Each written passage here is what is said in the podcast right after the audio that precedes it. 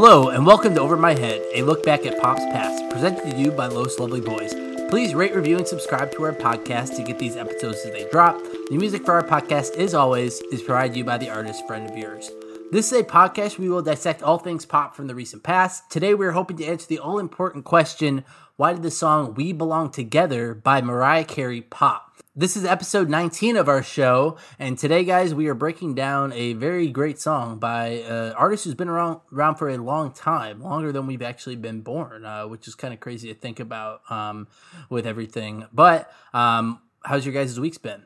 It's been good. It's been good. Um, I'm now seeing like Halloween decorations like online and in the store, and I hate to break it to the world, but we ain't trick or treating. Like like you're not going door to door. No. And yeah, we're getting advertisements for that in August. Come on, it's not happening. I mean, I respect the hope, I guess. Uh, that would be a good way to put it, but it's not. Yeah, I'm all for the fall pumpkin spice latte, sweater weather, crunchy time. Like that's all we good. can we can let that die too. I oh, think- I think that can die too. You know, All right, fall is canceled. Uh, the, the- False, so false canceled. Chris Well, has just the canceled just just the pumpkin spice. We had enough pumpkin spice. Everything else might be canceled too. Football, Everything else everything. yeah, college football, another spice. fall tradition, gone. Yeah, I don't know what's gonna happen with yeah. all that. If I if I can't have Austin City limits, y'all can't have any sports. Okay, well, thank you for that. I guess so, Cheers. with everything. Uh, so Stefan is getting fall uh, type of stuff. Chris doesn't want pumpkin spice lattes to happen. I'm just over here uh, watching the Cubs uh, basically uh, every single day. So that's been the best part about everything uh, going on. Uh, what have we been listening to lately, guys? I know Chris had a live set that he listened to the other night. Who was that that you listened to? Trying to remember which which one you're referring to. Oh, it was Kaitlyn Aurelia Smith. You're right. Gotcha. Um, reason I was confused is there was also a closey one yesterday, and I was like, I don't know that I told you guys about that because I fell asleep ten minutes after watching it and woke up with my uh, YouTube on. But yes, I did. I did see Kaitlyn Aurelia Smith. That one was awesome. Um, I really like the fact that pay per view um, live streams are starting to become a thing. Um, Where did she do the set at? Was she like in her home or studio or Yeah. whatnot? Yeah, so she's just in her studio, um, and sh- it was her and then a collaborator from her label um, doing visuals, and uh, yeah, I mean it's it was awesome. It just like goes back and forth between all these like geometric shapes and whatnot, and then like a shot of her with her like twenty synths. All right, Um, and Chris, for real quick too, for those who, people out there who don't know who Kaitlyn Aurelia Smith is, uh, what kind of music does she do, and all that type of stuff too? Because some of our listeners Yeah. might not know. Yeah, so she's um so she's ambient. Um she's kind of electronic ambient. She does a lot of work with modular synthesis and particularly a lot of work with um kind of stuff that doesn't necessarily stick to a time signature. Maybe it'll do one for a little bit and then kind of wander off. Her big inspiration is trying to find um you know synth sounds that sound organic. Um she was previously a classically trained musician um and kind of brings in an orchestral feeling to her music. Um, she's actually signed to Ghostly, which are known for they're known for their electronic roster. Um, she's definitely had kind of more of an acceptance in the broader electronic scene um, than a lot of ambient artists. I don't want to paint that broad of a brush, but um, if you know if this means anything to y'all, she was about to tour with Caribou uh, before the world um, shut down. I had tickets, womp womp. Um, and yeah, I, she is definitely one of the favorite artists of mine um, that has been, um, you know, I, I don't want to say coming up because she's been making great music for like five, six years now that I know of, and uh, but she's she's been consistently great. She had an album that came out earlier this year, um, and yeah, I yeah, really enjoy her. Awesome, yeah. The we should be maybe pay more attention, I guess, to like pay per view uh, sets and things like that. We've had pay per view for you know sports for so long that I think it's kind of crazy that only now we've had like a pay per view option. I know you can go see you know concerts and everything, but you can go see sporting events too. So whether it be a big fight Yeah. or you know anything like that, so I think that's kind of cool to be able to help the artist out, but also help you to see and. I mean, if you have a, a good enough s- setup and stuff like that, even just to listen, it, it could be pretty close maybe to actually being there. So during this time, it's really cool. Um, Yeah. I've been listening to a lot of EDM actually lately. I know it's kind of weird. Um, I was thinking about Lollapalooza recently for whatever reason. So um, I actually listened uh, just on the walk tonight um, with my dog. I was like, let's relive some stuff. So I threw on some Avicii, actually, some old Avicii. I saw him in 2012 at Lollapalooza. Um, We love then- Avicii. Yeah. I was throwing on even, you know, just like Fade into Darkness, uh, Seek Bromance, all those uh, old ones. Even Oh, those are very good ones. Tim Berg stuff. Um, I threw on some. Um, it's gonna sound really weird, but Swedish House Mafia doesn't exist anymore. Of course, um, I was, was feeling, you know, like I was 18 again, uh, listening to some of those, and then I threw on some Skrillex too, um, some old stuff, but also Recess. Uh, I forgot that Recess is one of his maybe more different albums actually that he he did up to that point before he did Jack U or anything. Um, too, and just from going to the song Recess to you know when he does the song with Chance the Rapper, and then even goes back to just Coast is Clear is such a good song. Yes, and he goes back to um in the song "Fuck That," where it's more of his like dog blood style and just like things like that. It- It's a crazy record to kind of think about. So I was listening to that type of stuff um lately, and then uh, we were just on the live stream before this or before we were recording, and Chris uh, was doing some DJ set stuff, and I told him to play "Stereo Love," uh, which is now turning into a TikTok meme and you forget that Stereo Love was is just an incredible song uh, too, and was very different than what was we listened to a lot at the time. That came out what when we were juniors in high school, Yeah, probably right. Yeah, sophomore something like year. somewhere 11, Yeah. So Yeah. that's why you want me to play it.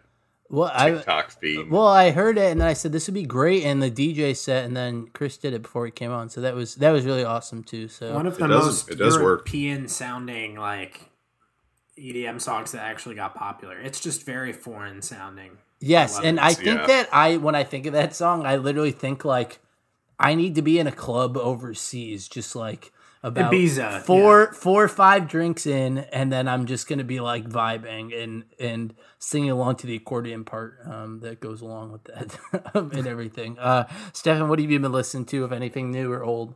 Well, I I actually haven't heard this song, but I wanted to ask both of you if you had heard it. Have you listened to the new Drake song, "Laugh Now, Cry Later"? I I- what were your Maybe. thoughts? I I haven't heard it. Um, I've seen a lot of promotions, but I actually haven't gotten around to it. I will say I actually this. liked it. Okay, you do like it, Chris. I did. Yeah. I I don't think it's his best by any means, but I enjoyed it. Um I don't know anything about Lil Durk, I will say, and I don't think he really Other than that meme where he's with uh, Yeah, Young Thug other than the they're pointing Thug. at a computer screen. Yes, but um, but I don't I don't think he necessarily added or detracted. I thought the song was catchy enough. Um, I mean, it's, I don't know. It's kind of it's kind of standard Drake, not Like nothing- standard nothing- post, if you're reading this, it's too late, Drake, because that would standard. Yeah, standard nowadays. yeah. Drake. Then that's kind of a red flag for me. I'll be honest. Uh, yeah, that, Yeah. Anthony and I had a discussion like, what has Drake innovated his last few albums? I I, I wouldn't say he has. Like he's just made pop. hits. Innovated is not. The Um, right but word. anyway, uh, Stefan, what else have you been listening to then, if anything? Uh, not a ton came out uh, this past week. I did listen to the new Miley Cyrus song, which was a concerning trend for me. Oh. Um, I'm trying to look up the name of it as we speak because it was that unforgettable. It's basically biting like the 80s sound. Um, the Weeknd did that very tastefully with after after hours, but overall, I'm finding that trend to be very boring. Where a pop star kind of makes an, a turn into the 80s vibe. It's been done before for the rest of the decade, and we're now going into the 2020s. I think we've ridden the 80s into the ground. Let Stranger Things that season, you know, f- die. Then can we be done with the 80s? I, I- it's, it's an okay decade for me. It's it's one of the if you look at the last 50 decades, I'm sorry, the 80s, maybe the 70s are my least favorite. I'll, I'll be real. Anyway, I'm gonna look up the name of the song so I don't. Um, I mean, didn't she herself already do the 80s? Like, didn't Younger Now happen? Yeah, like, she did two years ago. Um, so maybe she's just going, and that didn't do that well for her. So I'm Didn't really- surprised she's going back to that. Well, It'll the- probably get radio plays though because like No, the not at all. Weeknd did and everything too. I don't know. I I could see Will it? like the label being like this is what's hot, but do you guys think that like in a in a couple years that Yeah, I guess. people are gonna start like going to like early '90s stuff like with pop and stuff like that? I Yes. thought it. I thought. I think it's already happening. Juice. World stuff Yep, is and 90s that's as the hell. cycle. The cycle is Yeah. basically 20 years, but then account for the people growing up. So we're about to get a lot of 2000s nostalgia. Hopefully, this um, podcast pops Oh. off. Um, be, because Oh, yeah, we'll for sure. into that. But the name of the song, I'm sorry to bury the lead here. It's called Midnight Sky, and it was the single released on August 14th. So you're probably listening this a week later. I mean, that is just sounds I mean, boring. and like I said, the Weeknd did it tastefully. This is just an '80s ballad with some like uh, glam guitar that we've all heard before. And Miley Cyrus, you know, she has good vocals and Yeah. she's delivering it like she's a glam rocker. Uh, It's, it's been done. Now, I'm sorry, I have hot takes coming out. Um, Uh, the box. Hot, hot takes. Fuck the 80s. That's the hot takes. take. but we're about to go to Mariah Carey, who's the 90s the and 80s. 2000s. So it's good. We're Yes. leaving that decade. That's Yes. true.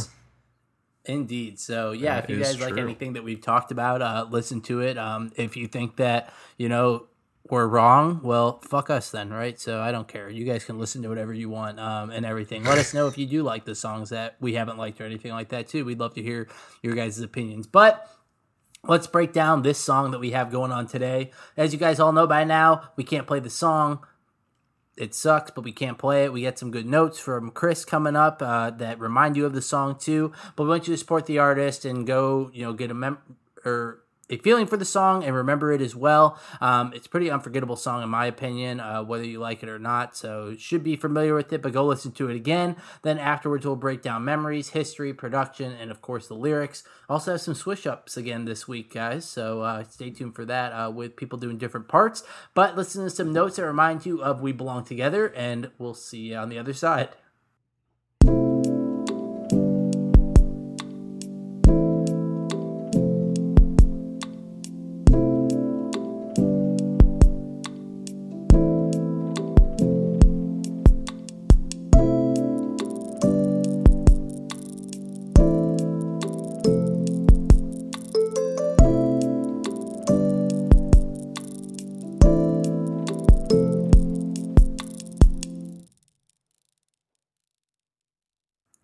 Now that we are back, let's break down some of our memories with the song. Uh, Chris, you actually had some stuff off air uh, that you were saying about Mariah Carey in general, uh, having amazing songs and everything. So I'm going to throw it to you first, actually, with this song.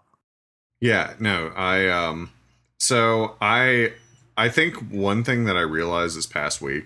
So let me preface by saying I love Mariah Carey.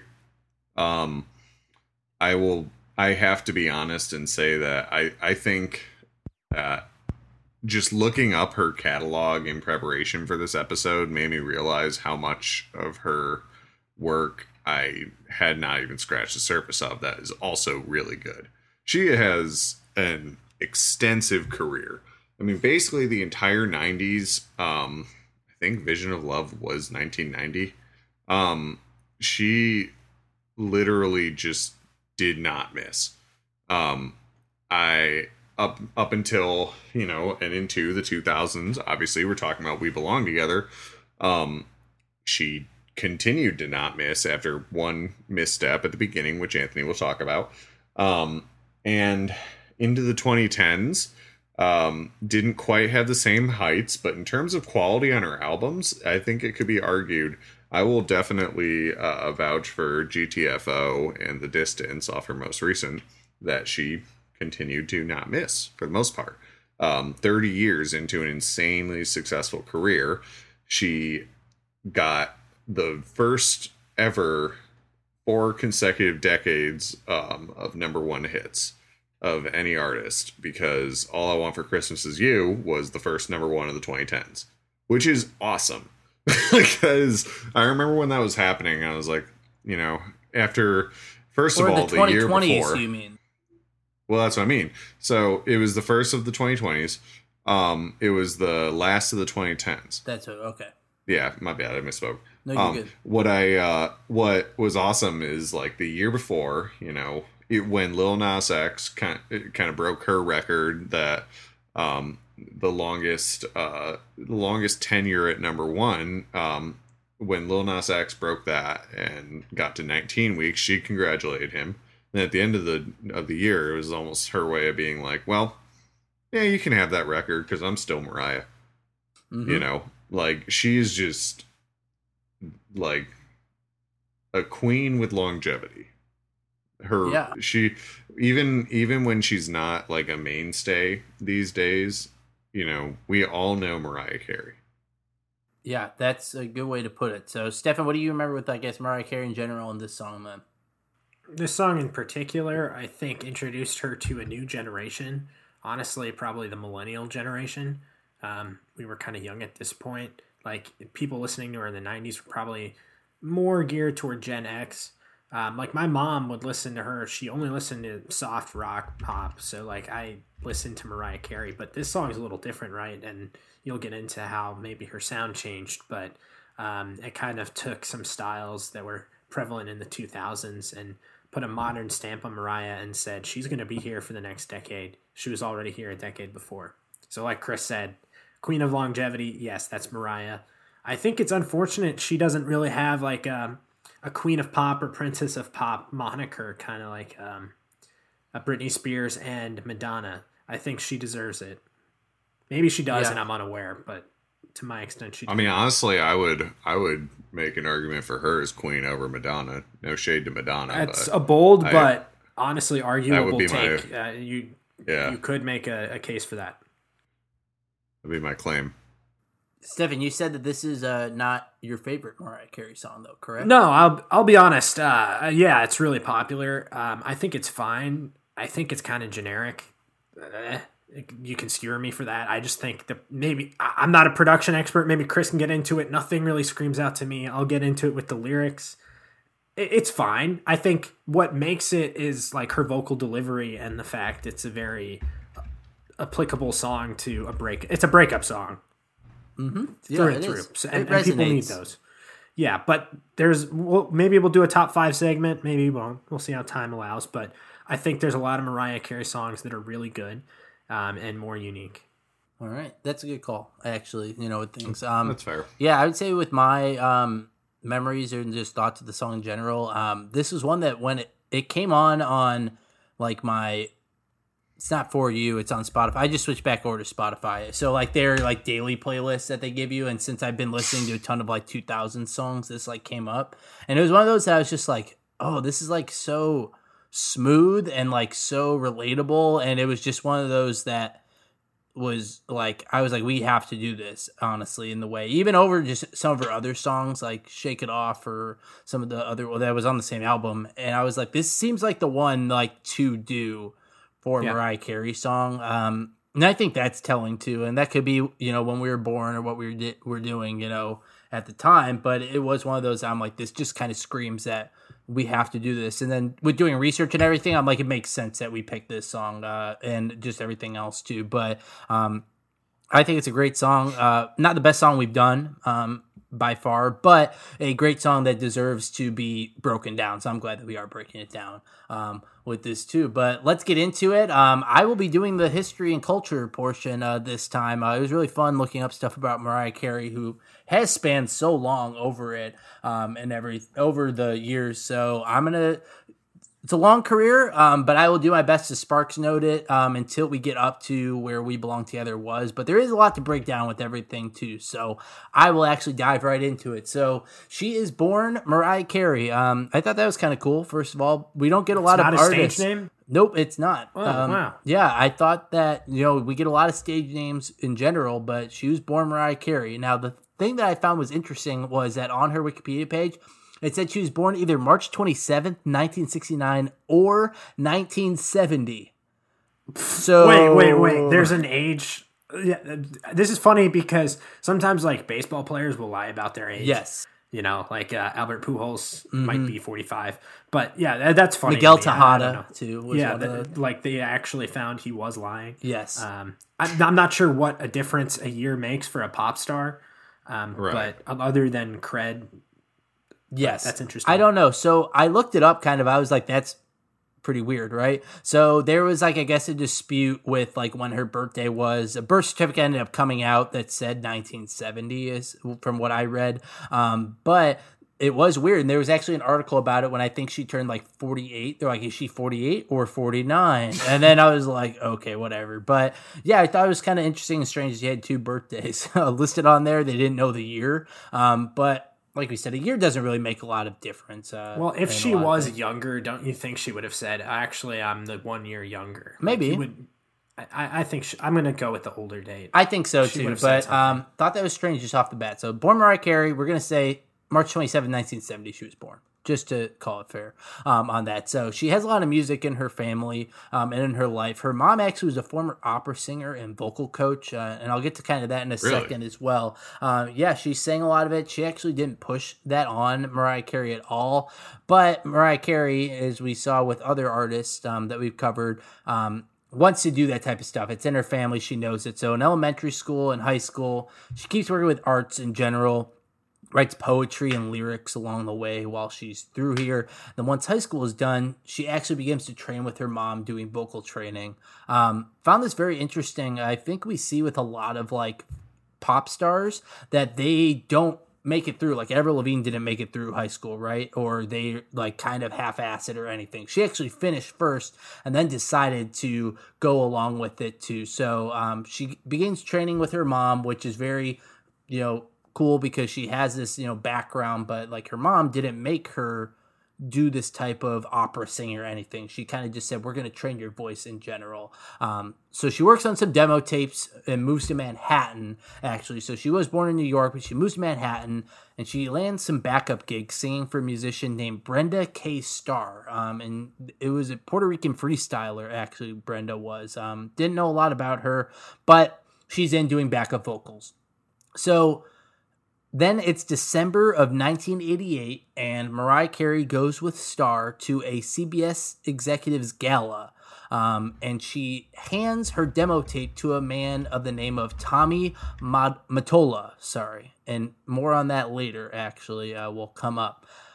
But after listening to the tape during the ride home, he immediately says, Driver, you have to turn around right now because I need to go find this girl and give her, you know, basically a, a offer. Um, it was said that Mariah Carey actually had left the event and that it had been described as a modern day Cinderella story. So he spent the next two weeks searching for her. Remember, this is 1988. It's a lot harder to find people. Um, you can't just, you know, get on social media, can't, you know, really text people or anything like that and be like, hey, have you heard Can't of slide this? into the DMs. No. So you're like, well, what am I going to do? So another record label along the way, he ends up finding her, but another record label along the way expressed interest in Mariah Carey, and a bidding war ensued, actually. So basically, Tommy Tommy Mottola ends up, you know, getting her to sign. And long story short, she gets signed to Columbia Records. Pretty big, right? Nothing has mm-hmm. gone on right now. Columbia Records at the time is a huge, huge label, and she's enlisted with the top producers right away. So she gets that right away just from a demo tape that's been handed to him. So Columbia marketed Mariah Carey as a as a main female artist on their roster, and she was competing with the likes of Whitney Houston, who was on Arista at the time, and Madonna of Sire Records. So we just talked about Madonna a little bit earlier with you know pop star or pop queendom or anything that you want to say with it.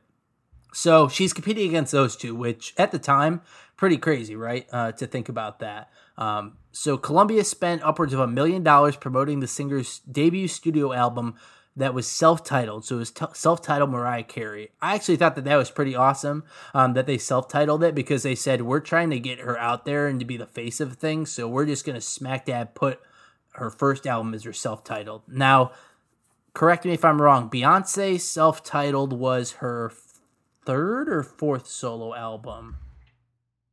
I think it's her third. Okay. Yeah, it wasn't her first. No, it was not. Wait, wait. So I'm trying to think just in general of like pop stars in general or anything that do self titled. To do it as your first album is pretty impressive, right? You guys can fact check me on which Yeah. one it is if you want. But what the point I'm trying to get at is someone who big as Beyonce, they didn't even put her as Beyonce Oh, as it's her, fifth. or fifth. Okay. Jesus, yeah, yeah, because it was after four. Gotcha. I was like, wait Yeah, a minute, so- three seems too It's a long way after, actually. So that kind of makes sense. So things go pretty well for her self titled album as it sells 15 million copies over the time. It's a lot. That's a big debut, That's right? too shabby. So that's her start, sells 15 million. So her next record, Emotions, is recorded after this, and it it does okay, but it's actually called safe by critics, and it didn't really push the envelope at the time. So basically, it seems to me that Columbia is trying to just get her out there, do things that are safe and everything too. Um, however, the album's lead single, Emotions, becomes Carey's fifth chart topper on the Billboard Hot 100 and would make her the first artist to have her first five singles reach the chart summit. Pretty awesome. Wow. Her album did not do as well though as her self-titled debut, but it still sold 8 million copies, which is not too shabby. Now, one weird thing about this though, she has two albums out and she actually had not gone on tour for either one of her albums. So they wanted her to do a world tour um, and she said no, she refused to do it. And Stage Fright was credited for this. Um, you see some artists like Sia um, really comes to mind with like Stage Fright, and I'm sure other people as well too that I can't think of. But there was speculation actually that she was quote unquote a studio worm and that she couldn't hit the notes that she was recording in the studio in person than she could at the shows. And I think we get that a lot with pop artists when we hear that.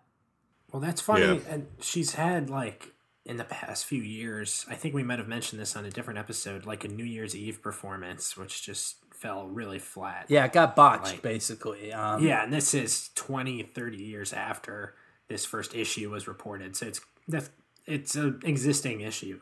Yeah, so I think we even broke this down with like the Britney show that there was, or not, the, or when we did the episode on her that she would like lip sync. They said because she couldn't hit the notes when she was dancing around or anything. Mariah Carey wasn't doing all that, right? So she was, you know, like it wasn't that type of stuff, or even with Madonna. So like there were speculations that she couldn't hit those notes, and she apparently has all this range, and you hear it even in the song. Stefan will probably get to Oh, yeah. that too, but. Oh, for sure. It was that she couldn't hit it when she was on stage, which night after night, maybe not, but she credited stage fright for whatever reason. So, mm-hmm. still hasn't gone on tour. She sold over 20 million albums at this time, too. Still no tour from her, no world tour or anything. So, there's lots to break down here in general, too, but I'm going to touch on some of the stuff before we belong together. So, some of her, like, three year periods basically. So from 1993 to 1996, she releases The Music Box, Merry Christmas, and Daydream. Of course, the most famous thing out of all of this will be All I Want for Christmas Is You. Everyone knows it. It's it's a hit. I mean, everyone. a I mean, classic. I wait for that time of year just to hear that song, right? Iconic song. Yes. Absolutely. hmm So that speaks for itself. But Daydream was called actually her best album to date, even with all the record sales that she had got at the time and everything. And the lead single, Fantasy, was the first song to hit number one on a debut by a female artist at the time. And the second single, One Sweet Day with Boyz II Men, broke the number one streak record at the time and was number one for 16 straight weeks. Chris mm-hmm. might know this song. Stefan, do you remember this song? I didn't actually remember this song. I do not. No, I, I cannot lie. No. I mean, I'm gonna be honest. I only know it because of that record. Yes. Like that was one of those. Um, that's like like that was what I was talking about. Um, up until Lil Nas X, um, Despacito matched it. Um, at t- 16 weeks, but um, other than that, nothing had surpassed 16 weeks for almost 15 years um, until Old Town Road. Yeah, and pretty impressive in its own right. So Boyz II Men were huge too, obviously. Um, great group. Um, so breaking that number one record streak with 16 straight weeks is is pretty impressive. And remember back then Yeah. there were no digital play plays like things like that really this was all radio at this time essentially Yeah. um and album sales too of course um and 20 25 years my bad I, which is even more impressive 25 years where that record stood Yes, and That's that's insane. So she also was selling out places. She sold out the Tokyo Dome, all 150,000 tickets for her three shows, sold out in under three hours, which also broke another record that the Rolling Stones had held beforehand. So it sold out faster than the Rolling Stones. Rolling Stones have been around for a long time too, and are globally loved. So kind of crazy to think that she broke those type of records. She was international at this time. She was very big actually overseas and um, in Japan as well too. She had a lot of great album sales and everything as well. So that's that three year period. Next after that, 1997 to 2000. She had new image and independence at this time, um, and also had the albums Butterfly, Rainbow as well. And then remember the man that I mentioned before, uh, Tommy Mottola? Well, they were married during this time. So they got married in 1993. So the man who found her basically got the record deal for her and everything. They got married and were married from 1993 to 1998 when they got divorced at this time. Uh, she now at this time had a sense of quote unquote independence and makes more music and has one more album to make with Sony. So she was basically locked up for another record and she made the album Rainbow. So she's celebrating her independence. She's actually getting out of her contract at this time too, which could be maybe telling with what the album was called, Rainbow. You know, you're on the other side of the rainbow that's going on. Maybe I'm reading too much into it. But it was actually the lowest album sales to this point in her career. But she's free of this at this point. Another artist that comes to mind um, well, I guess two. Didn't Taylor Swift do this to kind of get out of it recently of, of a contract? Um, I thought we were talking off air. She... The Exile might have been one, like a, a, a. Oh, that's right. Yeah, no. Well, I don't know that she re-recorded anything, but this is just her first um since uh Scooter. Yeah, gotcha. since I can't remember uh, Scott Borchetta of Big Machine sold um her masters to Scooter gotcha. Braun and a lot of other artists will, if they want to run out a deal, will just make a greatest hits album. It's kind yeah. of similar. That's true. Um, one that came to my mind though, so I was off on the Taylor thing, but uh, actually, Future did that. Um, I can't remember what it was, uh, um, what album it was, but he basically released it out of nowhere, and then everyone's like, "That's his last album uh, that he was tied to, actually." And then he got to do whatever he wanted. So um, it was one of those things. So she said you know, I was married to this man. I'm done, and we're gonna, you know, part ways just in general. So she creates Rainbow. It doesn't seem to be as inspiring as her other stuff, but she's free of Columbia Records. Now we hit 2001 to 2004, and we're almost to We Belong Together. I promise, guys. Uh, as well, there's just a lot to break down. Um, she then signs a $100 million contract with Virgin Records, which would be for five albums. That is unprecedented at the time. Um, that is a lot of money to give out. That's $20 million per album if you guys are doing the, the math at home. Um, and at this time, then she's re- was recording the album Glitter. So she's recording everything. She's been going since basically 1988 at this time, right? Um, finally touring, doing all this stuff. Um, she has a weird moment though on TRL, so Total Request Live. Uh, Carson oh, no. Daly is recording yeah. or is doing this. Um, basically, she came out from what I read and what I saw. She came out and she was pushing a cart. She wasn't scheduled to be on. She was pushing a cart, and she ends up strip teasing essentially on Total Request Live. Um, and like it says, the show is live. So Carson Daly's like, "What is going on?" and everything is going on. She then afterwards will post some cryptic messages online about being overworked, basically not being able to sleep, um, saying that she stays up late and she has all this pressure that's on her. And then a week later, after that, she is actually admitted to the hospital with extreme exhaustion. That's what they quoted it as. Reminds you of another artist uh, that we, you know, talk about on the oh, show for, a lot. Um, sure. A lot of artists too, but it really reminds me a lot of like Kanye West uh, with things that were going on, and he gets admitted into the hospital, you know, um, at this time. So that's what it was credited as. After this, she actually is kind of, you know, put away from the public essentially, and she's not really, you know, out and about or doing anything, but she has an album coming out. So what happened? She has to postpone Glitter, and essentially it flops at this time. So there's actually a soundtrack that was released too for this, and it ended up being released on September 11th. Um, so on the day, September 11, 2001, that is when it was released. Of course, as history shows, that was the day that the Twin Towers uh, were, you know, essentially ran they were ran into at that time. So not great timing, unfortunately, not, nothing you can avoid, but the album flops and she has having all this stuff going on and she's like, shit, what is to happen? So after she gets a, this $100 million contract, um, Virgin Records actually ends up buying it out for $50 million. So they say, hey, you did this and we're going to buy it out. So she gets half of it which actually isn't bad. Uh, in I my was going to say that. I mean, yeah, that sounds like it's a deal, but that's still twenty five mil. Yeah, so kind of crazy that she still got that. So she takes some time, and of course, what do you do when you get some time? You go to Capri, Italy, right? Why not? Of course, Why not go there? Yeah. So she goes to Capri, Italy, and ends up signing with Island Records. So they weren't quite part of Def Jam at the time, but she signs with Island Records for $24 million. So essentially, she makes $75 million still, right? Off of it. She was going to make 100 Yeah. million. She makes 75 million. Not too bad. Um, she released releases Charm Bracelet, which is all one word, and critics thinks that she is sh- shot at this time essentially, and that she is done singing. They're like, this does not sound good.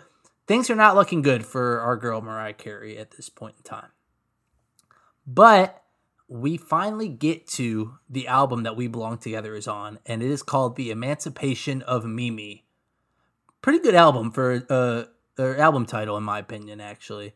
Um, oh yeah. so she's like, I'm ready to get back with, you know, what I was doing before, essentially. Um, almost 20 years later, actually, um, from where she was at around this time. So she ends up working with the Neptunes, Kanye West, actually, and Jer- Jermaine Dupri um, on this record. And she's worked with Jermaine, Jermaine Dupri in general, but she calls this her party record. So it was one that she said that you're putting on your makeup, you're getting ready to go out, and you're going to go and party. Um, so she has her confidence back. She needed a little time away, and it shows on the record. Critics generally liked it, and she gets back to the number one album status. And We Belong Together goes number one for 14 straight weeks, which made it the second longest consecutive number one at the time. So now she has number one and number two um, for this. So pretty awesome. And that was, you know, saying that she is back. So the single was called Career Redefining, and Billboard listed it as the song of the decade and as the ninth most popular song of all time. Of all time. Does that surprise you guys at all? Ninety That's insane. No, ninth. The ninth, Ninth? most popular song of all time. Yeah, it's it, it is by far the biggest song of the 2000s. Yeah, yeah. I mean, it was, yeah, like Chris said, the biggest song in the 2000s. So, uh, 92nd. I mean, that that sounded a little low, but ninth sounds a little high to me. Um, Ninth. Ninth. uh, so so, Yeah, so no, I listen, mean- of all time. somewhere in between those of two. yeah. all time. So to put it in perspective, I have the list up for the top ten. I'll Yeah, break it down, is a bro. I'll top break it down. Unbreak My Heart, Toni Braxton. We Belong Together, Mariah Carey. Hey Jude, The Beatles. Wow. You Light Up My Life, Debbie Boone. Physical, Olivia What? Newton-John. I Physical don't know who Debbie Boone by is. Olivia Newton. But physical, yeah, mm-hmm. I, I love that that's The there. Macarena, Bayside Boys mix. How Do I Live by LeAnn Rimes. Yeah. Mack the Knife by song. Bobby Darin. As it should be. Mack the Knife is a classic. Smooth, Santana featuring Rob Thomas is number two. And the number one Also song of all time for Billboard at this time was The Twist by Chubby Checker. We Belong Together is way out of place there, honestly. But the ninth most popular song of all time. Those, those, that is a fantastic list, and the fact that we belong together, physical, and the ultimate banger of all time, Mack the Knife, is on that list, and smooth for that matter. Jesus, that's a that's an actual banger. It's Um, that's crazy, but I mean Billboard listed as that and I mean The, these are numbers. Like this is this is just in terms of how Billboard defined a hit at the time. These were the biggest overall. Yeah, so pretty crazy uh, at that that that's the case, but it was named that. So Another big thing for Mariah Carey too is that during the week of September 25th, 2005, she set yet another record. So she's been setting records her whole career up to this point. Um, she became the first female to occupy the first two spots atop the top 100. So We Belong Together was number one, and her other single, Shake It Off, which was her next one, moved into the number two spot. So, Spoiler alert for our top 10 back then. Probably um, on there. Sorry about that. But I thought that was crazy too. So she's breaking all that kinds of crazy. records. And Chris said that even later she broke another record. She got in four different decades that she was on there doing stuff. So pretty crazy to think. Um, she was still doing stuff as well too. Um, but I want to actually break down just a second some of the Grammy noms that she got and things like that. She was up for eight Grammys at this uh, for the Grammys for We Belong Together. It won two awards actually. It won Best R&B Song and Best Female R&B Vocal Performance. It was up for Song of the Year as well too, but it did not win. I didn't look up what it was um, that was with it, but I will do that right now. Um, but what do you guys have to say about this before I get into some of her later life stuff, just in general with what she has been doing? I mean, it's just wild. Like you can't you can't really even. I I don't think there's been anyone with that long of a streak of success in our like uh adult lives in terms of pop music. Yeah, and the fact that she broke all these records after having like a potential career derailment like you just mentioned yeah. like uh around 2000 2001 um, and then she comes back with this song that is number nine all time and mm-hmm. s- breaks records all over the board. Yeah, that's a, a huge stamp on I'm here to stay, bitches. I'm not going anywhere. It's like that uh, right. Jordan Belfort meme. yeah, it's like I'm not fucking leaving. Yeah.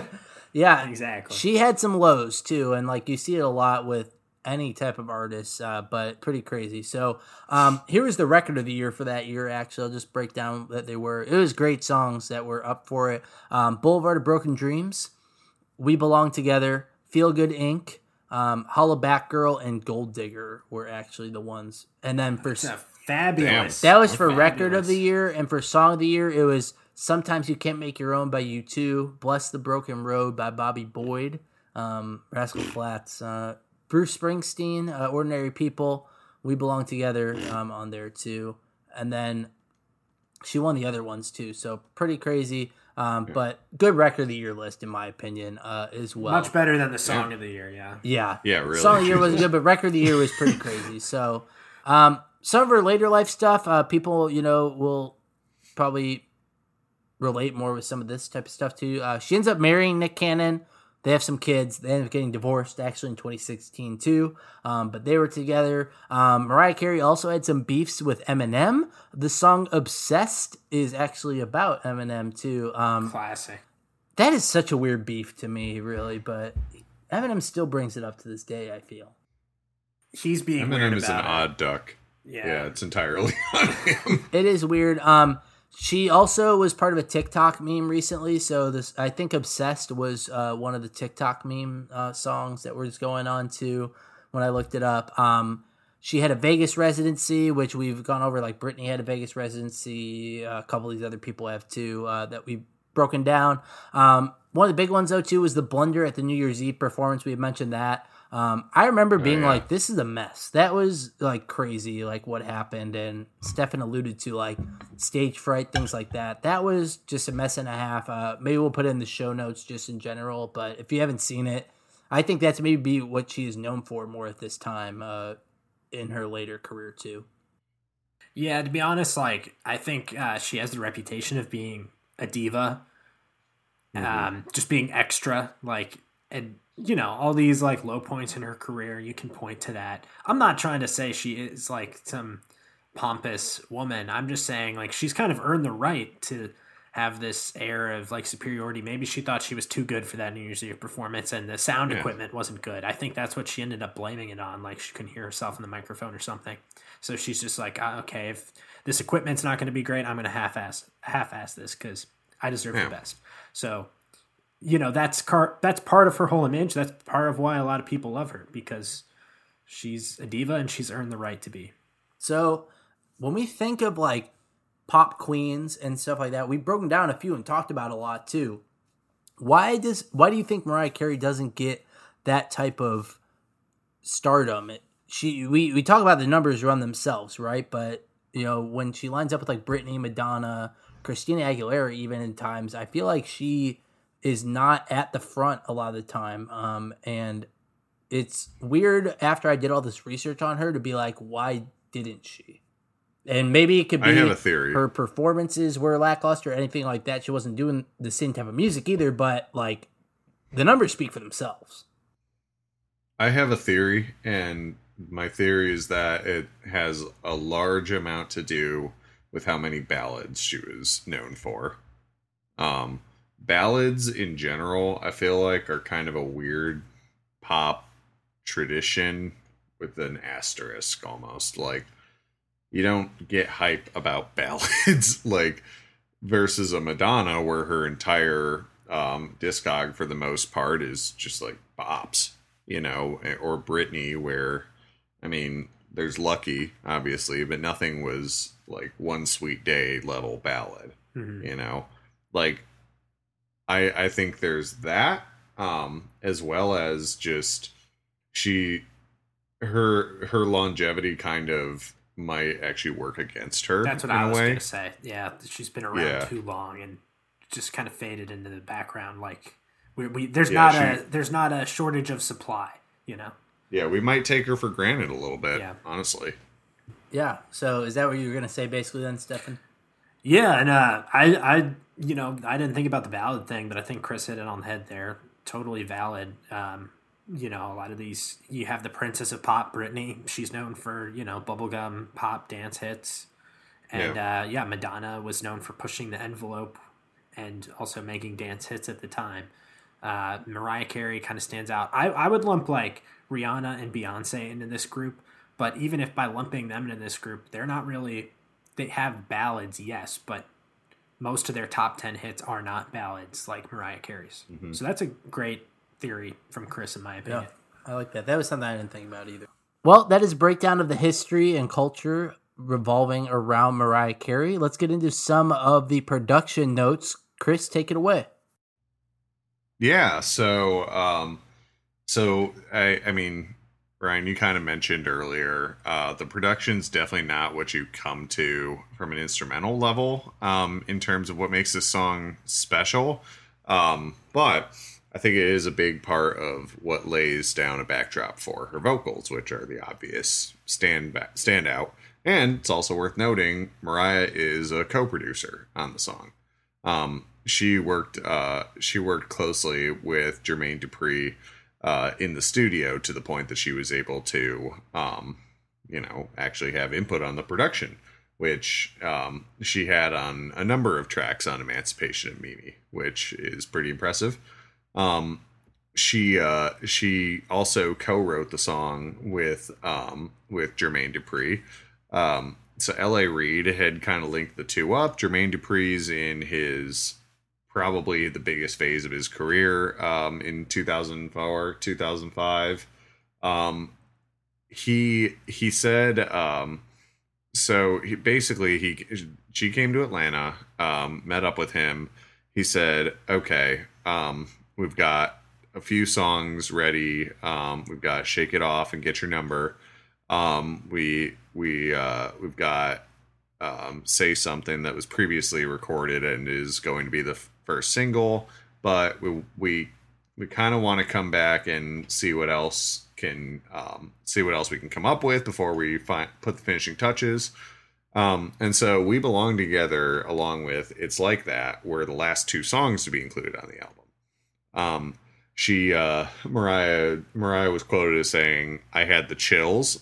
Uh, I had a great feeling about the song when we finished writing it. I was flying back from Atlanta at some crazy hour of the morning, but we were listening to it on the plane ride on the way home, and even from the demo, I felt something very special. So they ended up going with It's Like That, the other song that was the last recorded as the first uh, promo single, but um, she always kind of refers to those two as her favorites from the album.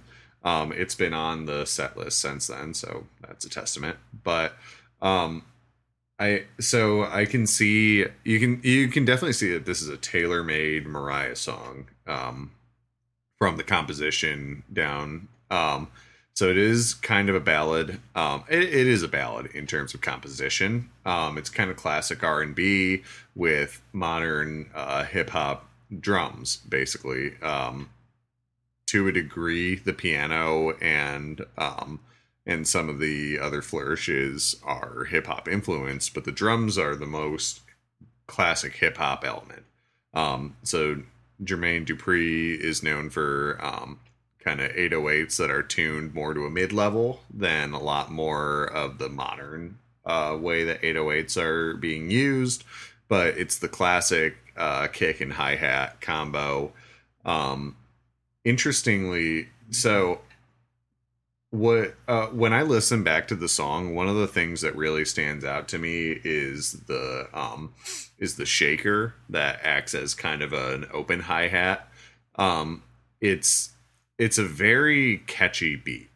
It's a beat that um, that really it gives the song kind of kind of a um, a lurch almost. The shaker kind of sounds like a breath, which adds to kind of the dramatic feeling. Um, the clap that they use is really percussive.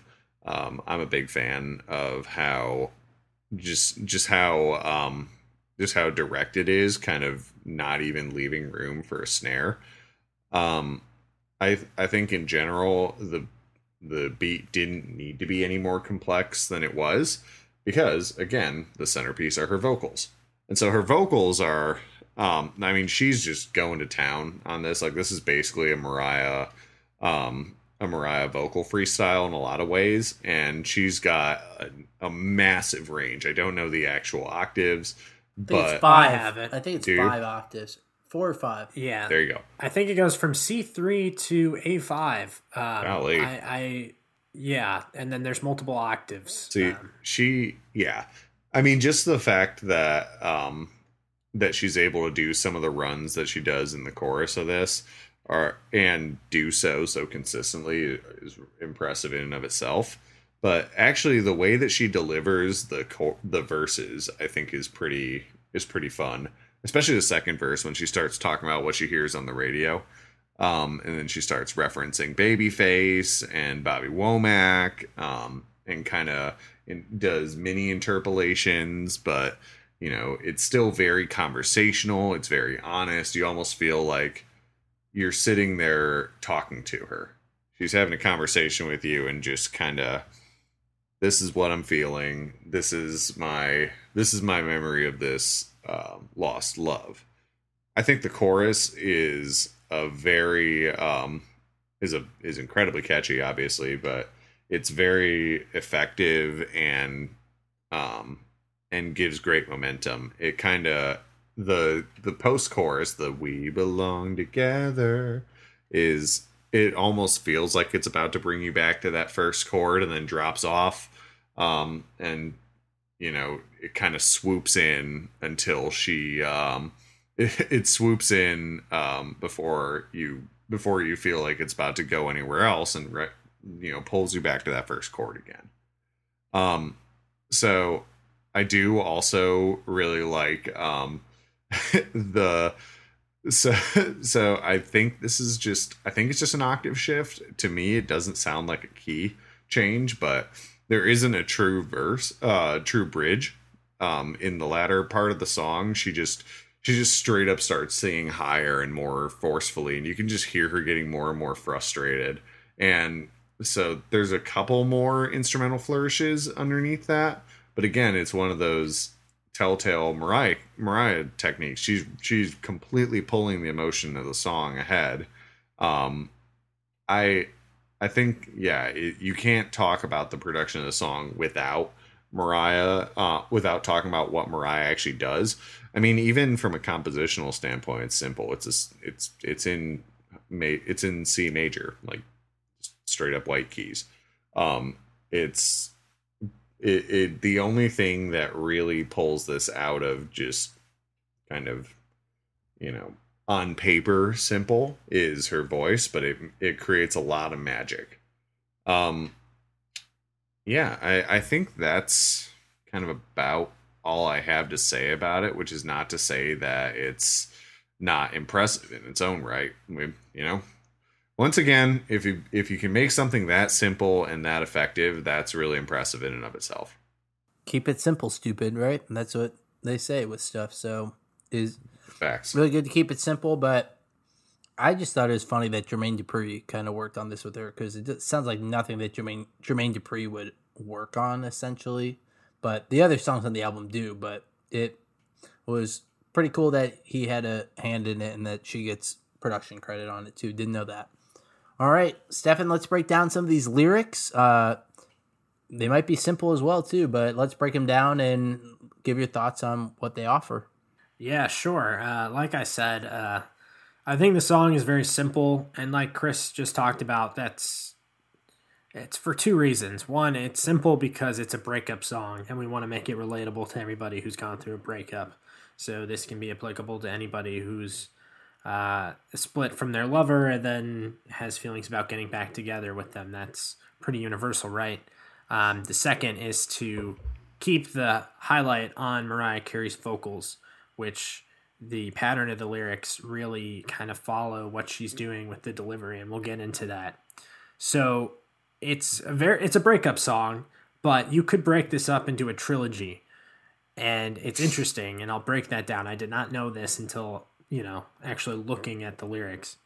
So the first verse, after we get the intro where she's oohing, ooh, okay, I won't do it. But the verse one, it's all in past tense. She is kind of explaining what happened that led to the breakup. I didn't mean it when I said I didn't love you. I should have held on tight. I never should have let you go. I didn't know nothing. I was stupid. I was foolish.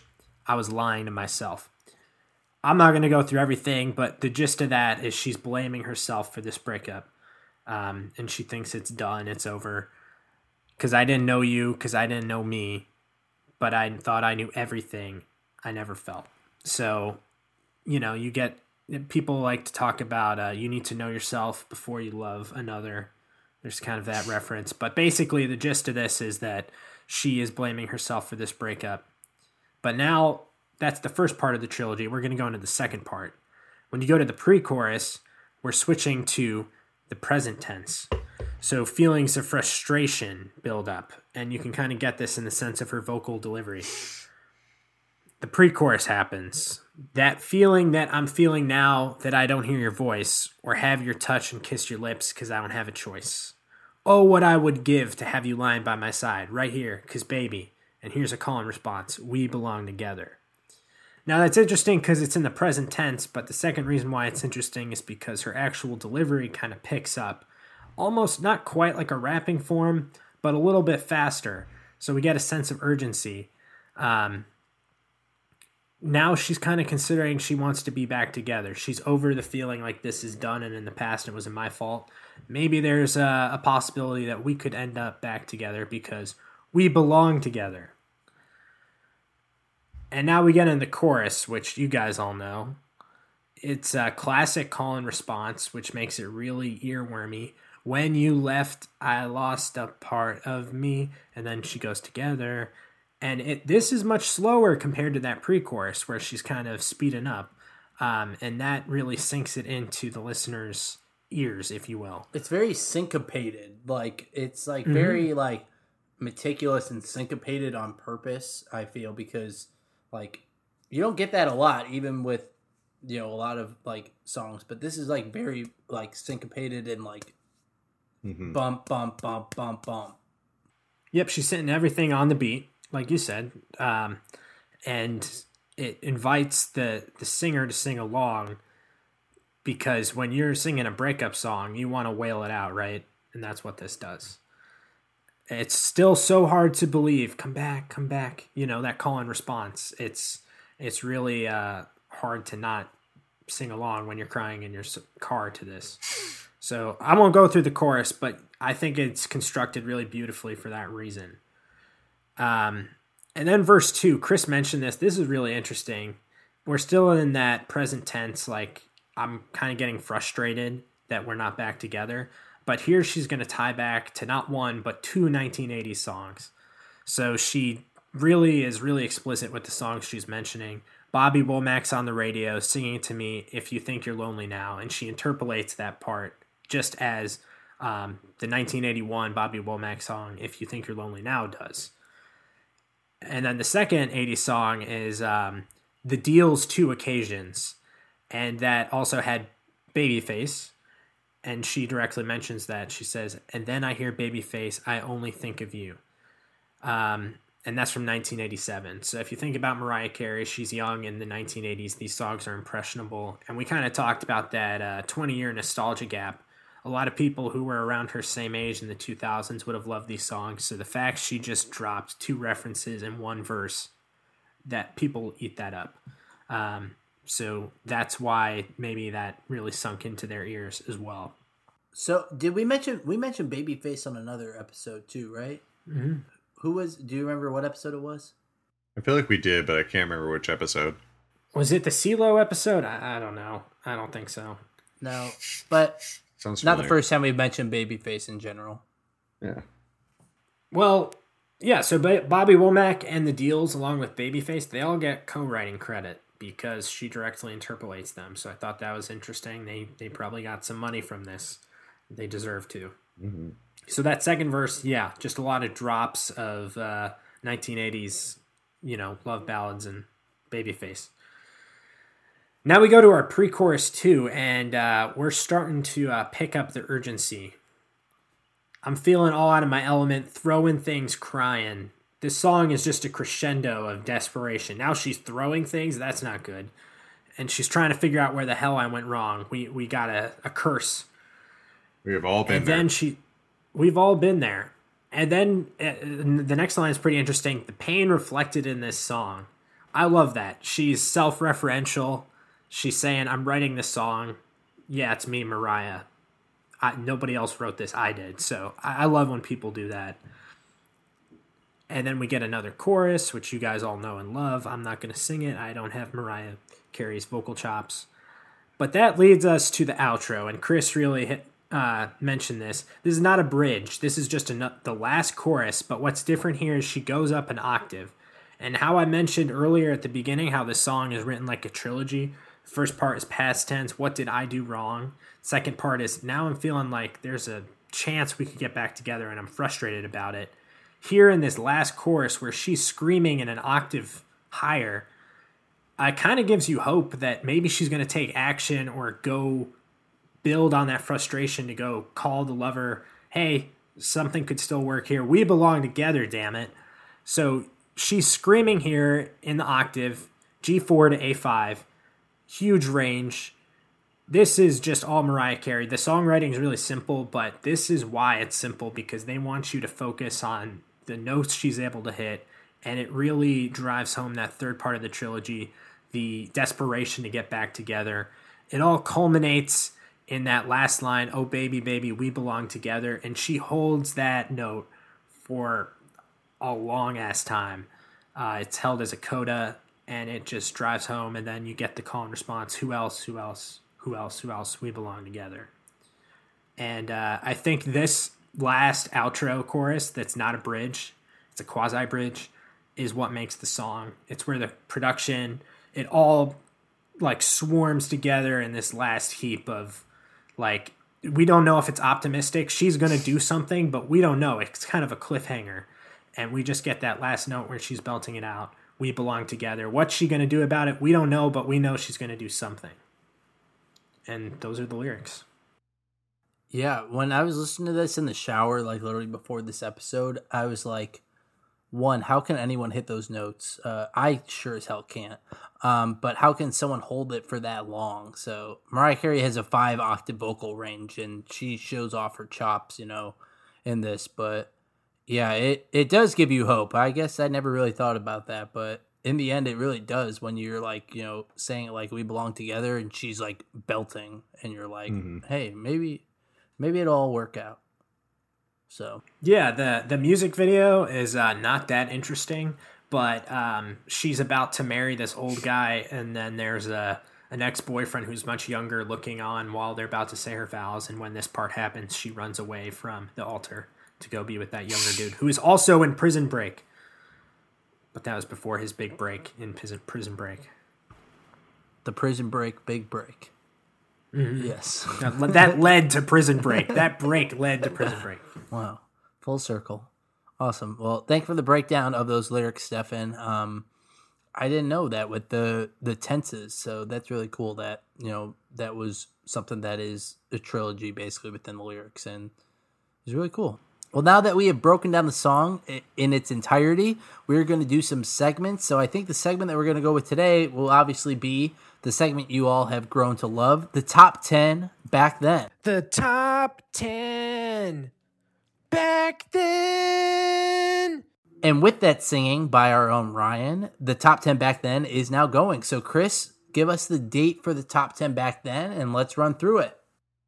Yes, yes. So we are heading back to a good year for music that we've uh, visited several times now. June 4th, 2005. So Okay. um, we are going to see some familiar names here. Um, I'm just going to say that now. But I, uh, yeah, I, I think this is a pretty solid top 10. Um, and uh, as a reminder, this is going to be the first of 14 consecutive weeks. For So, the first week of the 14th. the first week, yeah. Okay. Um, so one thing I will note, um, as y'all mentioned earlier, uh, "Shake It Off" was at number two um, during that period, but it had not charted at this time. So, So, no spoilers. No didn't spoilers. spoil we are good. Suck it, Ryan. So I'm sorry. I, we- I, I jumped the gun. we're uh, so we do not have that song, but we do have nine others that are great to talk about. Um, so real quick before we get into um, get into that, I do want to mention that this is a week. Um, this is the week where "Feel Good Inc." by Gorillaz rocketed up 57 places um, after the release of its music video and radio uh, ads. Um, classic song. I'm a huge Gorillaz fan. It was really exciting to see that. Obviously, Up that's for their record of biggest the hit year this year, too. as it should be. Um, and also, um, a, s- a little song called Listen to Your Heart by DHT debuted this week down at Oh. 87. Great song. Also a classic. Speaking of stereo love and just ridiculously European songs, I love that song. That's another one. It's a classic. Um, so why don't we just get on into it with number 10? I want to say we've mentioned this one before. Uh, Lonely No More by Rob Thomas. yes, this is the one that was like quasi like number four for like so many straight weeks, right? Yeah. It um yeah, and it and it's on its Or way down six, at this time. okay. Um it was uh it was previously a little higher. Um but yeah, we it, it had just had 16 weeks up at the top of the chart. So um yeah, we uh I mean, not too much more to say about Rob Thomas. We mentioned he he's on one of the biggest songs of all time. So that's pretty cool. Um so one above that, we have a new entry to the top 10 um, and hitting its peak this week at number nine, Switch by Will Smith. What do y'all think about that song? So Switch was one of those that I actually loved uh, when it came out um, when I was what 12 mm-hmm. at the time. I think it was on a Now CD if I don't if I remember correctly. Um, looking back at it though, I don't think it's really that good of a song. I mean, it's, It's like not, a very middle fun. school gymnasium dance Yeah, song. it's definitely a middle school dance song, but it's fun. It is a fun song. Um, I, I It's mean, very clean, yeah, it's extremely. Cl- I mean, it's literally clean. like all of his music. Yeah. but Um, but hey, I, Wild uh, Wild West is good. Wild Wild West. Yeah, no, I Miami. I always liked uh I always liked that song. Um I remember it It's had an absurd It's- music it's- video. It's what it is. Yeah. Yeah. So top ten hit. Didn't know. Didn't know it was top ten hit. yeah. I forgot about This it till is- this moment. this is now its it's peak. bringing me all this nostalgia. So thank you. Yeah, there you go. It's So purpose of the top ten back then. yeah. A little bit more nostalgia. Um this is a this is a favorite of all of ours, I believe. Um at number eight, uh, up 10 spots as it just became a single, um, Behind These Hazel Eyes by Kelly Clarkson, the one and only.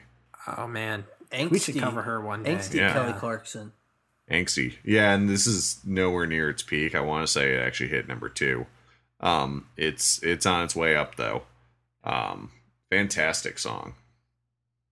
I always thought it was like a Christian song because one of the lines like "You won't have to see these Jesus Christ," um, Te- but it's not. it's tears I cry. You won't have to That see these tears I cry. Jesus Christ.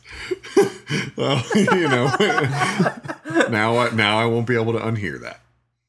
It sounds like it. Yeah, go go and take a listen. Classic Kelly talking about Jesus. Um, I uh, n- yeah, I'm I'm trying to process that. We'll say I am Oh. too. well, while we process that, let's go on to another Kelly song at number seven. That's right. It's Since What? You've Been Gone. Back to The back. mu- a much bigger Yeah. hit. Oh, yeah, huge hit. But I mean, both were both were pretty strong in their own right, and especially given we kind of mentioned like the um, the '90s nostalgia. This is the opposite of that. This is where there was a bit of '90s sound just hanging around up like for another five years into the 2000s. Um, I mean, I feel like both of those songs could have made it in the '90s era. I sure. I think since you've been gone is a way better song. Yeah, I, I would agree. I, I really like both of them, but I would definitely agree. Since You've Been Gone is a borderline flawless song. So, yeah, I mean that that is what it is. It's Kelly Clarkson. So, in other news of people that we've talked about from this year, uh, Fifty Cent and the Game, Hate It or Love It, is on its way down. Um, Yes. it's uh, it was previously as high as number two. Um, the song is at number six this week. Um, but yeah, I mean we've talked about this one a little bit. But uh, any any thoughts on uh, Hate It or Love It? Not the best song they've done together. I still think "How We Do" is the best song they've done together. Uh, personally, the beat That is is fair. is insane and it's incredible. But this still is one of those that I think is a quintessential Fifty Cent song. If I had to put it on a playlist of him, if you give me twenty five songs, this would be on it. I could see that. I could see that. I, I I don't hate it or love it. there you go. That, that's fair. That's all I'll say about that. The underdog's on top. I I do like the song. It's a it's got a really nice instrumental. Mm-hmm. It does good beat. Yeah. And you know what else has a good beat? Don't Phunk with My Heart hanging out at number five this week. Wow. That's right. In terms of P songs, Not the one you think of often, but a good one. No. It's a good uh lower um like not lower, but one of the ones that doesn't get brought up a lot from their catalog. Don't Phunk With My Heart is like a very it's a very like out there song for the time actually because like they slow it down and speed it back up and it's it's chaotic Yeah. and everything and like I'm pretty sure like Ferg like they do like d- just crazy things with her voice that you're like what is what the hell is going on but like Yeah. it ends like up a- working somehow. Yeah, it's like a um it's like a more experimental pump it. Yeah, that that's actually Pretty good much. put it. Yeah. I mean, in, in a lot of ways, like I love the cadence that they get, um, that they get on that. Yeah, "Don't Phunk with My Heart," I'd say is definitely a, for better or worse, a little forgotten Black Eyed Peas hit, but a pretty solid one. Um, of of their songs, yes. yeah. And you know what? I'm going to put this next song in a similar spot in its artist discography. Obviously, 50 Cent has been all over these charts, and it's kind of hard to, you know, pick up and downs, but just a little bit kind of gets lost, in my opinion. it's hanging out number four this week, but not the one I think of very often. What instrument is it? It, it sounds like almost a recorder in the background, but it's like I don't know what it is. Yeah. That I don't know. This is or like part of that whole. pan flute or Middle Eastern Yeah. vibe. Yeah. and you're like, I oh, don't know. is that? Yeah, it's, it, it always sounded like a snake charmer thing to me. It did, yeah. So I was like, I don't know what that is. I, I have no idea. Actually, I'm going to Google that. Scott Scott Storch production. Really? Okay. We love Scott Storch. Um, yeah, I mean, 50 Cent is definitely a victim of um, oversaturation at this point, but this is a really good song. Um, it was on a workout playlist recently that I heard. Um, It's great for that. I, I love that um, the on Wikipedia it says CD cover. The artwork for the CD cover shows 50 Cent's modern adaptation of the rap squat that includes the prayer pose, which um, which just links to the Wikipedia article for squatting. I, Just general squatting. yeah, just not even. Yeah, I was like, "What the hell? Why does that have its whole section?" And uh, I, like they say that like it's a known thing, but doesn't even. They just said squatting. Anyway, Jesus. So, so um, so the song um is uh, yeah. So it's produced by Scott Storch. Um, no idea what that sample is, but um, actually, I does it does say that several years later, the game would go on to use the instrumental to diss 50 Cent and the other members of G Unit. Oh, beef. He, uh, Savage. on 300 bars and running. So Big beef. big beef like Portillo's. Exactly. So that's number Sponsored four. by Portillo. That's Yes, number please. four song, right? That's number four.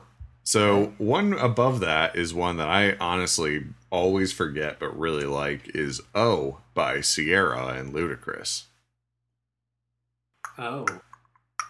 It's I'm got a really cool like clicky little instrumental. Um I mean I just love Ciara, honestly. Like like pretty much Ciara's anything song would Ciara be great does. to do in the future. I agree. Oh, Yeah. never Doom, mind. I know this Doom, song. doom, doom, doom. Yeah. It's a it's a really This fun song one. I think is very sexual, right? Uh, Mo- maybe, maybe. not. I don't know. It, If it has Ciara and Ludacris, I'm gonna guess yes. Yeah. Uh, Judging by that.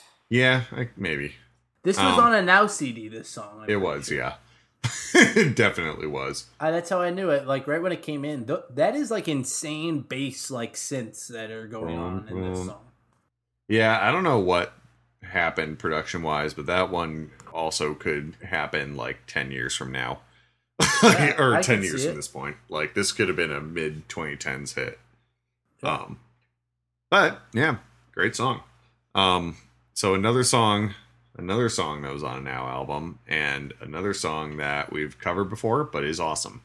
Hollaback Girl by Gwen Stefani is just coming down from number one. Wow. Okay. So number So two. we went song, from Hollaback Hollaback Girl to We Belong Together for 14 weeks, which is kind of absurd in terms of like So- sound. Female uh, domination at the top of the tar- charts. True, Two but very yeah, different songs too. That like, extremely. very like that will go and replace each other. I mean, it's funny how that happens sometimes. Like, And both uh, had uh, kind of career shifts because Gwen Stefani was putting the stamp on her solo career after No Doubt with this song. yeah, And uh, yeah, we, we discussed what Mariah Carey, you know, how she uh, fell and rose from the ashes with We Belong Together. that's a good point. Yeah, I guess this is this could be considered a bit of a maybe not a comeback, but a reintroduction for Gwen Stefani. Yeah, rebranding. Yeah. She's uh yeah, I mean, and it's a it's a really good song. like it it's another one where it's like on paper it doesn't it shouldn't be as good as it is, I guess, but I I, I mean, it goes off to this day. Shit is bananas. Shit's bananas. Oh yeah, yeah. Sometimes I forget about that entire like section of the song, and I'm like, oh yeah, yeah. There's that whole. That's I whole- mean, that whole deal. basically, Gwen Stefani's like, I'm gonna do rap, even though I've kind of been doing rap somewhat through my career, but like this was like her like stamp of like, I'm I'm it, bitches. Like that's that's what I think this that's what this song was. It was like her career stamping, like, hey, I can make something that's gonna be long lasting because I mean, the, Yeah. this song still gets played and like is Mhm. one of those that is is iconic in time. Yeah. So Hollaback Girl was number one for I want to say eight weeks. Um, I'm gonna look this up real fast to make sure That's I didn't still just a lie long time entirely. really it was it was a it. while. 05 actually I I it was either 05 or 04, but one of those years has the least yeah, okay, it is 05. The least number of number ones in a year in the entire history of the Billboard charts. Only eight. Wow. Because all of them were really long. um, so Hollaback Girl was oh shoot, it was actually four weeks. Oops. Yeah. Um, I mean still that's pretty good, you know. Um, but yeah, it was right after Candy Shop was ten weeks, and then Let Me Love You was ten weeks. Um, and then right before We Belong Together for 14 and Gold Digger for 10. Holy shit. Yeah. I feel like 2005 has all the songs that, like, when people think about the 2000s, like Since Yeah. You've Been Gone, Gold Digger, The Can Shop, We Belong Together, Hollaback Girl, those are all songs that, like, Yeah. people point to when they try to uh, generalize the sounds of the decade. It's always funny when something like that happens too, in terms of like sound. Like, so I was searching, I was like trying to think of what it was because we were talking about like you go from "How That Girl to We Belong Together. It's like, whoa, whoa, that's a whiplash. Um, but um, it reminded me of when um, last year we had Truth Hurts and Highest in the Room by Travis Scott were like oh, yeah. like going back and forth on the at the top of the charts for it looks like it was eight weeks um and it was like you know just massive high energy massive self-love like just straight up boastful like like yeah just self-empowerment and then it's like so what do we go to afterwards all right we're going to Lewis Capaldi for five weeks and and then lo- lose you to love me uh, by Selena Gomez. It's That song went number one? yeah, yeah, I did. Oh, jeez. Okay. Yeah, I mean, it. Yeah, we Well, just I, said I learned something. we said today. ballads and ballads and ballads, and then and then heartless and all I want for Christmas is you because nothing says Christmas like the Weeknd, and then Mariah Carey. I mean, Mariah Carey, yes, Hey, the Weeknd like some of the you know snowflakes. If you get my drift, he does like the time. snow. Bring your parka. We're expecting flurries. Precisely. Well, and that's the top 10 back then. Um I I think we all love 2005. I mean, it's always one of the most year. fun years. Great week, great year. Yeah. Yeah, I would say so. Even some of the other songs that we touched on, just like you know, before we've done a couple, maybe a couple 2005 songs too. We try to spread them out, but we so. just really take them where we can get them essentially. But Yeah. yeah, another great top 10 back then. Well, that will wrap it up again for another episode of Over My Head, a look back at Pop's past, presented to you by the Los Lovely Boys. Like we said, please rate, review, and subscribe to our podcast. If you rate us, it helps us uh, to get more listeners. We get to the top of the charts, everything like that, too. It helps out everyone. If you want to add your input on this song, want to suggest songs for us to look into, or want to give us feedback, you can either email us at LosLovelyBoysLLC at gmail.com, or you can go follow us on social media and bug us on there. We would love to hear your feedback. We'd love to hear what songs you'd like us to hear next. Um, we will probably not do another Atlanta song for a while. We were running on doing that, but I think we got some ideas. But please give us any ideas that you have as well. But for my co-host Chris and Stefan, hope we weren't too far in over our heads on this one. We'll see you next time.